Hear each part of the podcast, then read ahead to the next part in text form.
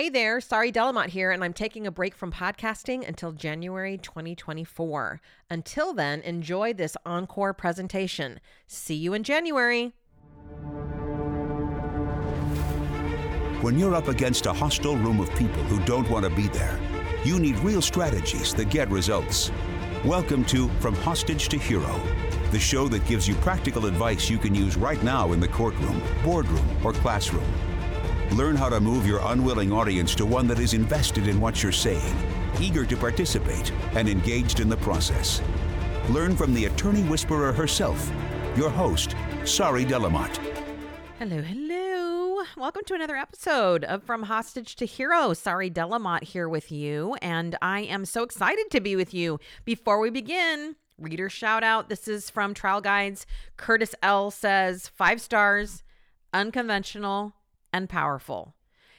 Y'all know that I'm always trying to get you to use less words in opening, and I can't seem to do it. But here on my reviews, you're short and to the point. Can we reverse that? Kidding.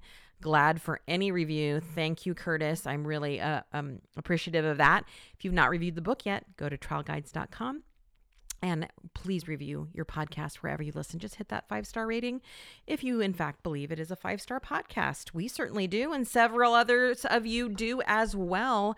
And I'm so glad for my listeners. There's there's literally been over a hundred thousand downloads. I think we're nearing two hundred thousand. I'm I'm just absolutely thrilled to have such a committed fan base and that you are being helped by the podcast. That's really what I want for all of you. So thank you for being here. All right. Well, today we are talking about dire. And if you haven't uh, listened to last week's podcast, you're going to want to go ahead and do that because I talk about how to get to your piss off point in that one. But today I want to talk about if you're limited on time, that you need to be sure to cover this, what I'm going to talk about, in your voir dire, right? Because so many of you say, I have a limited voir dire, I don't get very much voir dire, or this judge is weird about voir dire. And so, what should I talk about if I don't have the time to talk about it? In fact, I was doing this in a H2H event um, a couple weeks ago, and I thought, and I said to my, my crew members, I said, this is actually the plaintiff voir dire right here that I'm going to show you today. This, if you have no time to do anything else, you got to do this at least, and this will get you where you want to go. Right. So, know that let's step back a, a, few steps that we teach the issue oriented voir dire here. We teach inclusionary voir dire. That does not mean that we do not get rid of jurors. We definitely get rid of jurors. But we go in with the mindset that the jury can solve all of our problems. Have you seen our new course yet? It's free go to FromHostageToHero.com forward slash training and get our free course, Let the Jury Solve Your Problems. But that's what we believe here at H2H is that the jury will solve all of your problems in dire if you know how to go in and source your principles from them, right? So there's a whole process for doing that. Go through and look all the podcasts. We've got them sprinkled in there. Or you know what? Just join the crew where you get this training from me and from our coaches every single week. Okay. Just saying. You can also do that from hostagehero.com. Get on the wait list for that. But here's here's the deal is that's what we normally do. So we spend a lot of our time there talking about the principles in our case and sourcing that from the jurors and all of the defense points that they're going to say, having the jury solve that for us. It's fantastic. Now, if you do not have time for that right? Or or you are limited or you think your judge is going to freak out. They won't. But some do but it's rare.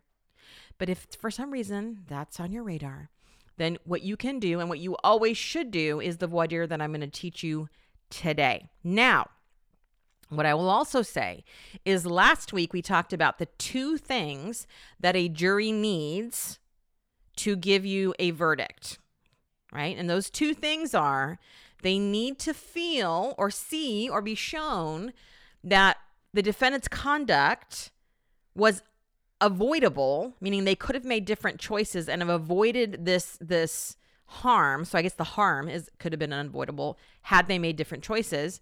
And two, that money can help. So you're definitely going to want to go back and watch that. But now, what I want to share with you is this idea or this fact, actually, that when it comes to the money part, there are also two things that a jury needs. They need to believe that money holds respons- people responsible and that, again, money can help, right? So there, now we're going to divide that money can help into kind of two two realms there.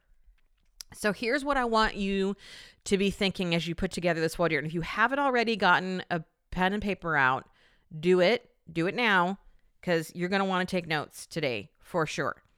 So we talk quite a bit about creating funnels. It's, in fact, it's become known as the funnel method, uh, which is part of the H2H method now, which is this idea of you want to get the principle from your juror instead of giving it to them and asking if they agree. And we're gonna we're gonna do some more more podcasts on on that principle and and and all of those things. But what i want you to know here in this in this podcast episode is that there are three principles that you're going to want to get from jurors out of this particular voir dire that i'm about to teach you today. And here are the three principles. And remember a principle is a truth right? That we most people agree with. Not everybody, but the majority of humans agree with. All right. So here's the three principles that we want our ideal juror to believe. Principle number one, write this down. People should take responsibility when they hurt someone. Don't we want our jurors to believe that? I think we want our jurors to believe that. It's very important that our jurors believe that. Yes? Okay. Principle number two money holds people responsible. Okay, right? That's what we're there to do. And the third thing is money can help. So these three things together are what every plaintiff attorney needs to have the jury believing and jiving with in order to get our verdict. Outside of the could have been avoidable part, right? We also need that. But today we're just focusing on the money part. Okay? So let's talk about how to deal with these three things. So we want the first one we want jurors to to to believe and and they do believe most of them do that's what principles are that people should take responsibility when they hurt someone so i want you to to, to remember or think about if you're not in the crew i'm saying remember to the crew because you should already know this that principles are never something that we're trying to convince the jury to believe principles are something the jury already believes let me say that again. We are not trying to convince the jury to believe anything. These are things that they already believe. And what we are doing is just getting that into the air, so to speak, bringing it out into the conversation so that jurors can rally around it, form the group, go on and give us our verdict. Okay? So we we already come in way ahead of time. This is what my next podcast is going to be on. Knowing what these principles are and just getting them into the air. It's not about convincing them that these actually are true and real. So we know going in that people should take responsibility when they hurt someone. So how can you get that into the air? Well, that there comes in the in the in the funnel method. So what we do in the funnel method is we always start with a larger question that then narrows down and down and down until we get to our principle. And in many cases, but today may not go that way. So this is what's funny about this.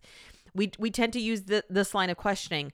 Who ha- who here has experience with Okay, so that's the experience question, which then narrows down to what are your expectations of, which is the second narrowing down, right, of whatever the experience we just asked them about. And then what could happen if their expectations were not met, right? So that normally gets us down to the principle. The point of today is is that you may not use those three questions, experience, expectations and what can happen if, but you want to make sure that you're narrowing down. So think of a funnel as you're doing this. So what I tend to use for the responsibility question, but you can use anything you want, is who here has ever had parents or is a parent? And what have I done? Everybody has to raise their hand, right? Everybody's had parents, and some of them will have been parents or are parents, okay? So now I'm not going to go and ask people anything. Normally, that first experiential question, then you go and you dive in. I don't care about their experiences. That's just a way to warm up the group. Boom, I'm going to get down my funnel. Next thing. What did your parents do or you who are parents, what do you teach your children? What do you what did they do or what do you teach your kids when they hurt someone? How do you hold them responsible? Right? So they'll say, well, they have to go say they're sorry or they have to make up for it or whatever. So if they say, for example, they have to say they're sorry, then I'll say, is that enough? What if they broke something? Right? If they say, well, they're going to have to make it right, I'd say, and how would they do that? Right? So I'm not telling them anything. I'm just I'm just mining until we get to they have to make it right. Right? People should take responsibility right? Because you'll say, What's important about that? And they'll say, People should take responsibility, right? It'll come out of their mouth. That's a great follow up question. What's what's important about that? When they tell you, well, they had me go back in and, and pay for it. What's important about that? Well, they were showing me to take responsibility. So should people take responsibility when they hurt someone? You can maybe wrap up the line of questioning if it hasn't come out of someone's mouth. But the point is, is that you're questioning however you choose to do it. That's the way I choose to do it. And I've done it different ways is to get the group rallying around the idea that people should take responsibility when they hurt someone. Okay. Now, this method is so popular and so exceptional, if I may say so myself, that we just had um, several of my one on one clients come out for spend a week with me a couple weeks ago, about a month ago. And they were done with their dire earlier than they planned because they were like, I got everything I needed. Sorry. I didn't, I just didn't feel like I didn't know what else to ask. Like they gave me all my principles right off the bat. So those of y'all complaining about how much dire you have or don't have, know that this can be done quickly. Why? Because these are principles that everybody believes. All right, so you got your first principle out in the air. People should take responsibility when they hurt someone. Second responsibility or second uh, principle: money holds people responsible. So how do we get jurors to give that give us that? Well, now that everybody's rallying around this idea that we should hold people responsible or people should be responsible, you can just ask.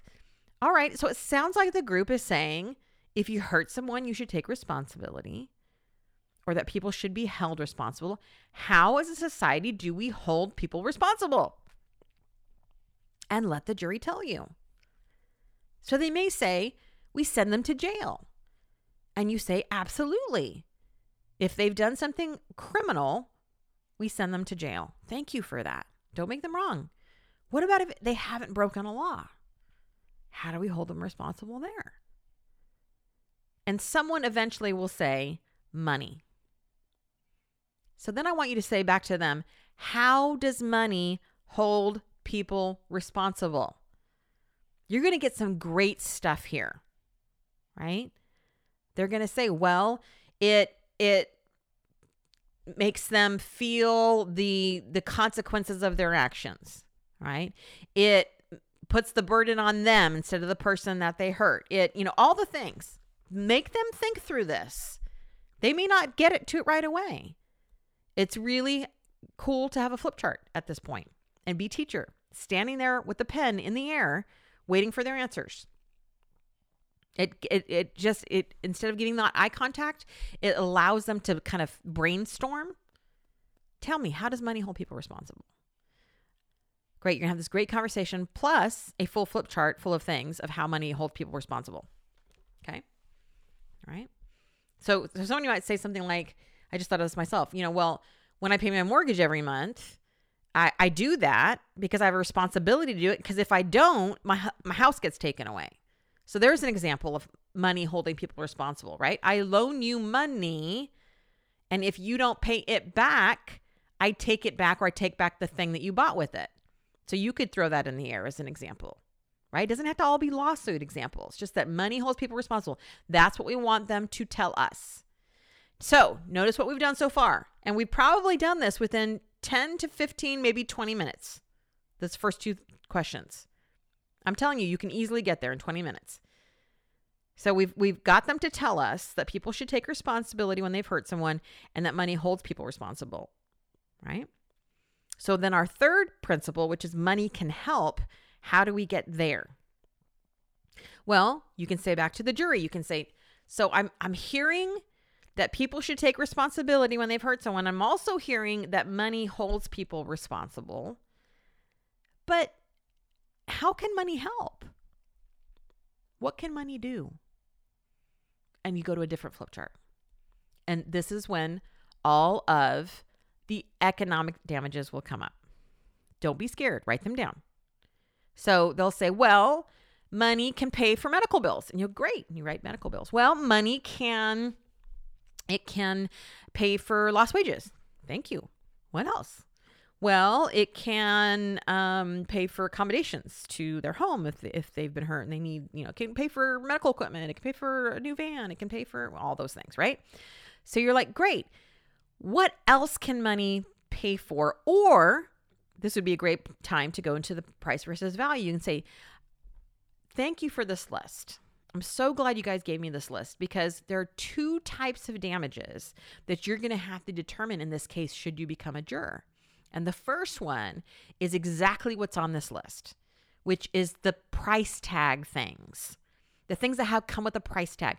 We can easily tell you the cost of a wheelchair. We can tell you how much money this person would have made had they lived or, you know, had they been able to continue in their job. We can tell you their medical bill. You'll see their medical bills right? So these are the, the easy types of damages. Then you can go over to a different flip chart, and I would definitely go over to a different one if you're going to use flip chart for this, and say, but there is a second type of damage you're going to have to decide in this case, and that's the value of something. You walk back over to the flip chart and you say, This one, the price, that's how much something costs. You walk over to your other flip chart, you said, The value, this is the meaning or the worth of things. Things like, and you can get them started, what it's like to no longer be able to mow your lawn and the neighbor's lawn. That's something you always did. You're the neighborhood guy.